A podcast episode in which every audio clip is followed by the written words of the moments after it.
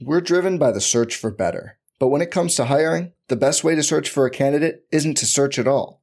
Don't search, match with Indeed. Indeed is your matching and hiring platform with over 350 million global monthly visitors, according to Indeed data, and a matching engine that helps you find quality candidates fast.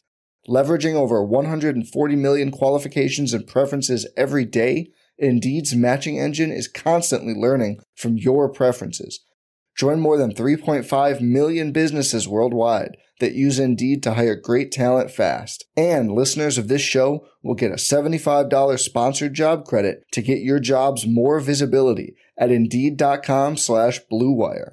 Just go to Indeed.com slash BlueWire right now and support our show by saying you heard about Indeed on this podcast. Indeed.com slash BlueWire. Terms and conditions apply. Need to hire? You need Indeed.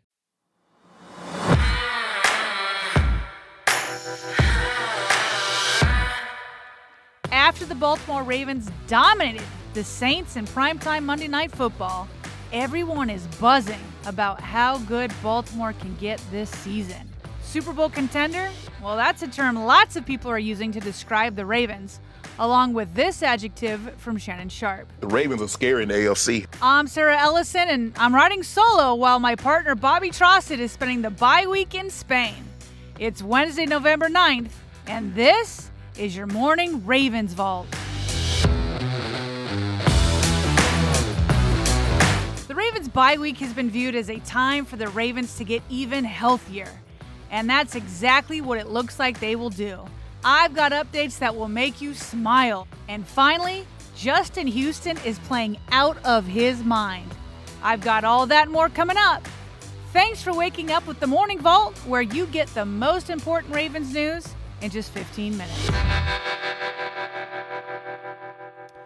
After winning three straight games and absolutely demolishing the New Orleans Saints Monday night, there is no shortage of analysis calling the Baltimore Ravens Super Bowl contenders. The Baltimore Sun's Tim Schwartz wrote that they're contenders.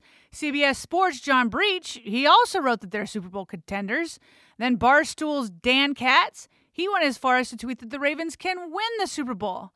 And then ESPN's Get Up host Mike Greenberg also asked Marcus Spears if he thought the Ravens could lift the Lombardi Trophy in February. Oh, they absolutely can, G. They absolutely can. All right, look, I've been saying for quite some time that general manager Eric DeCosta has put together a championship caliber roster, but that the team hadn't reached their potential yet, and honestly, still haven't. That's partly due to injury, and that's also partly due to the team just not finishing games.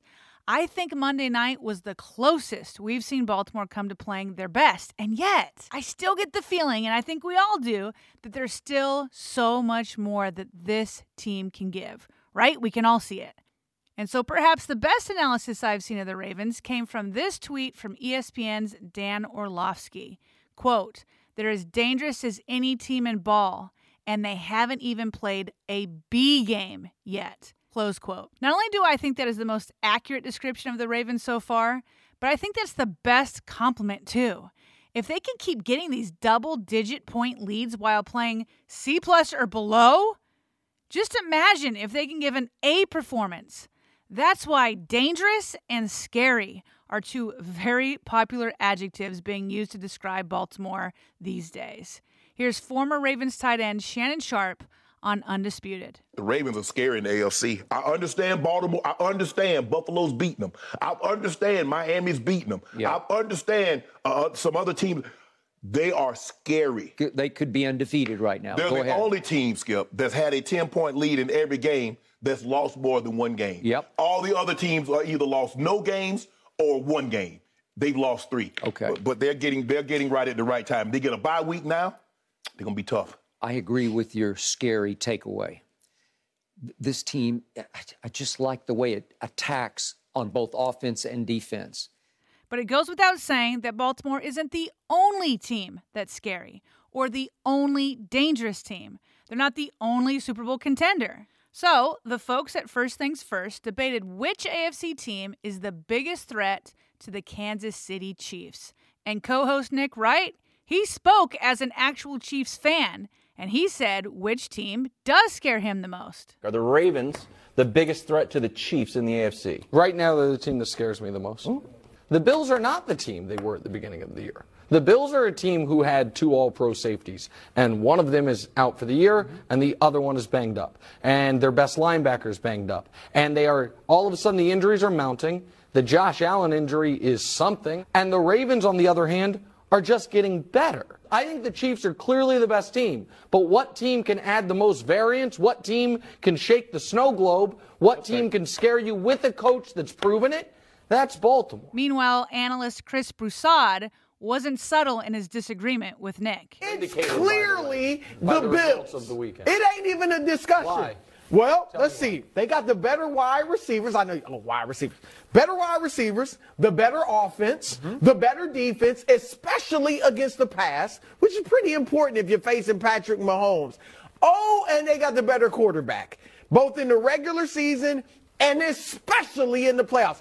And then Nick Wright rebuffed that argument with exactly what I've been talking about that the Ravens haven't reached their potential yet, and Bills may have already done so.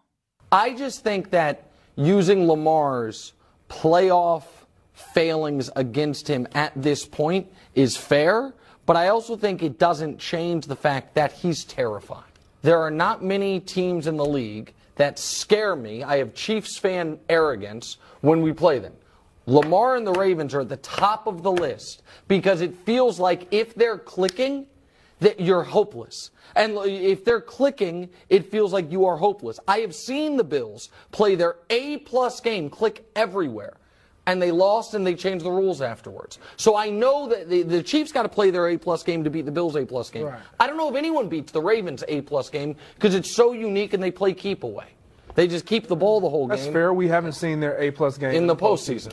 Coming up next, John Harbaugh announced that a handful of key starters will return to the field after the bye. Who's going to be back and who's not is just ahead.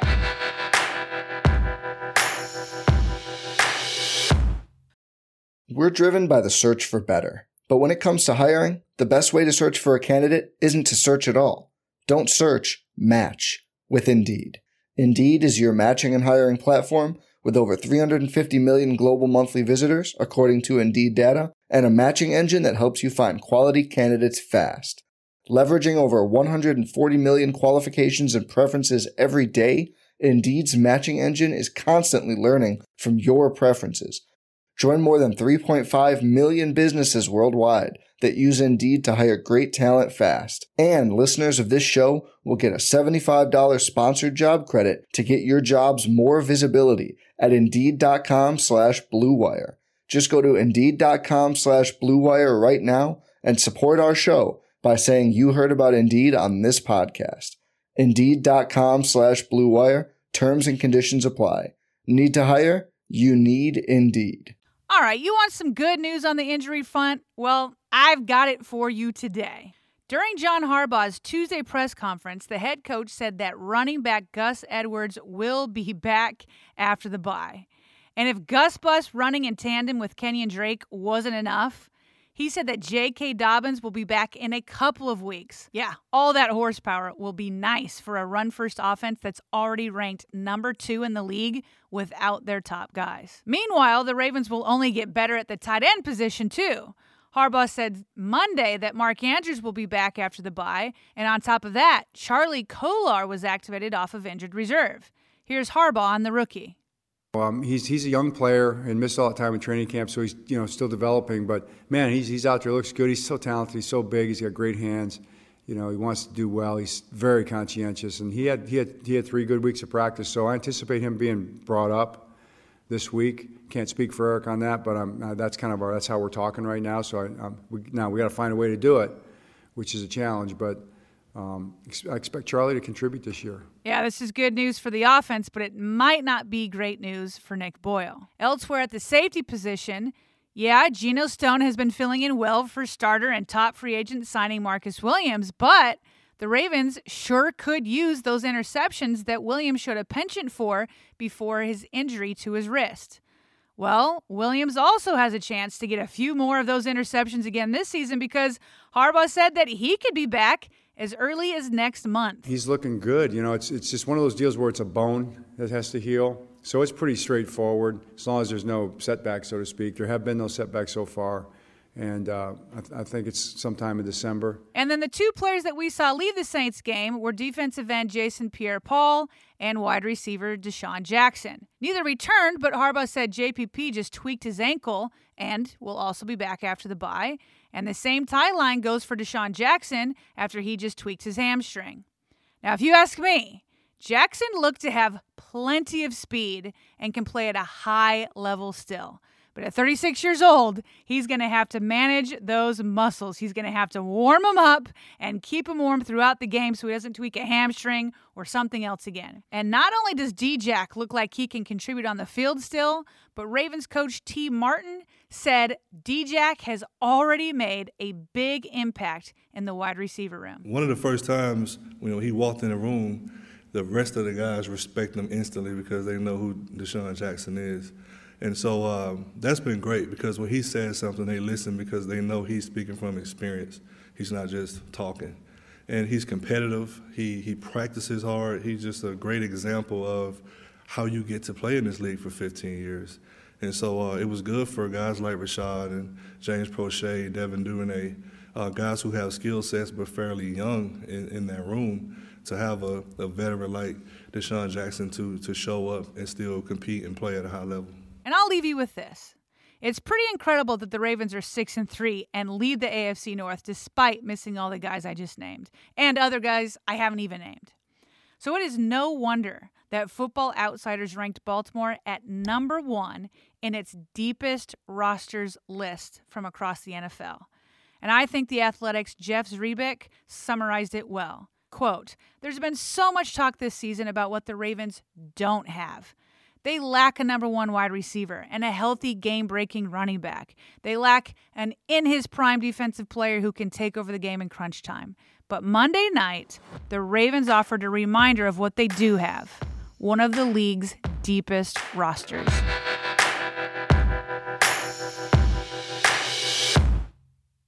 All right, let's just say it. We're not talking enough about the season that Justin Houston is having.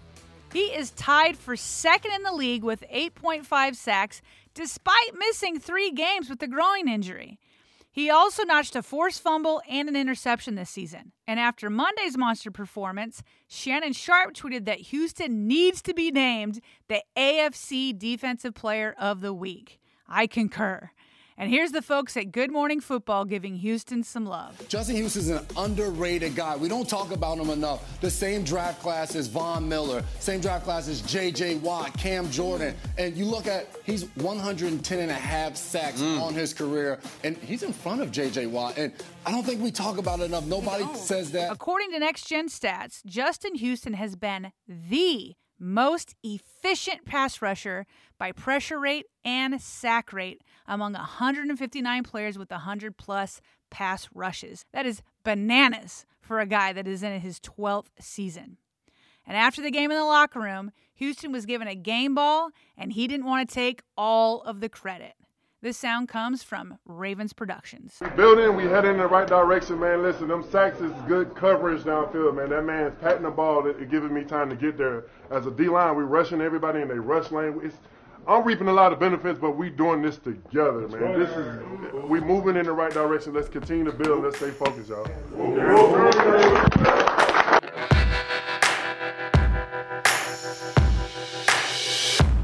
And before we jump, some other quick news items you need to know, beginning with Marlon Humphrey's post game live Instagram session with his teammates on the flight back to Baltimore. And once again, kicker Justin Tucker stole the show. Now, Justin Tucker, you know, you're a man of the people.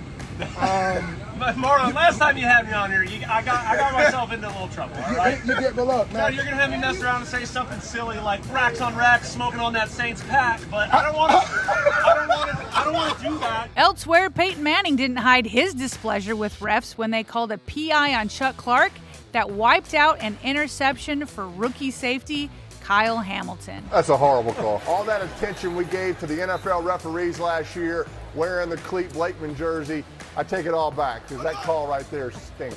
Wow, aggressive. You're aggressive against the ref. Bad call. The get-go. Bad call. Bad call. Oh, and by the way, according to NFL Rookie Watch, Hamilton since week three has had 130 coverage snaps, and in all 130 of those snaps, he's only allowed 70 yards and zero TDs. After a rough start early this season, Hamilton has surely turned things around. And finally, back to Peyton Manning, reacting live to a throw from Lamar Jackson Monday night. I've never seen that. A, a I, I couldn't do that. But young quarterbacks, don't watch that. That is not normal. That is not easy to do. Get your feet set. Lamar Jackson is different. He's special. He can make those kind of throws. You can't. Thanks for listening to the Morning Ravens Vault. We created our show to keep you plugged into all things Ravens. So if you love our show, please tap that follow button and share it with a friend. You can also catch us on YouTube by searching Ravens Vault Podcast. We can also be reached by email via Baltimore at gmail.com if you happen to have comments, questions, or if you'd be interested in advertising with us. So that's all the time we've got today, but the Vault will be back Thursday with the Ravens news you need to know.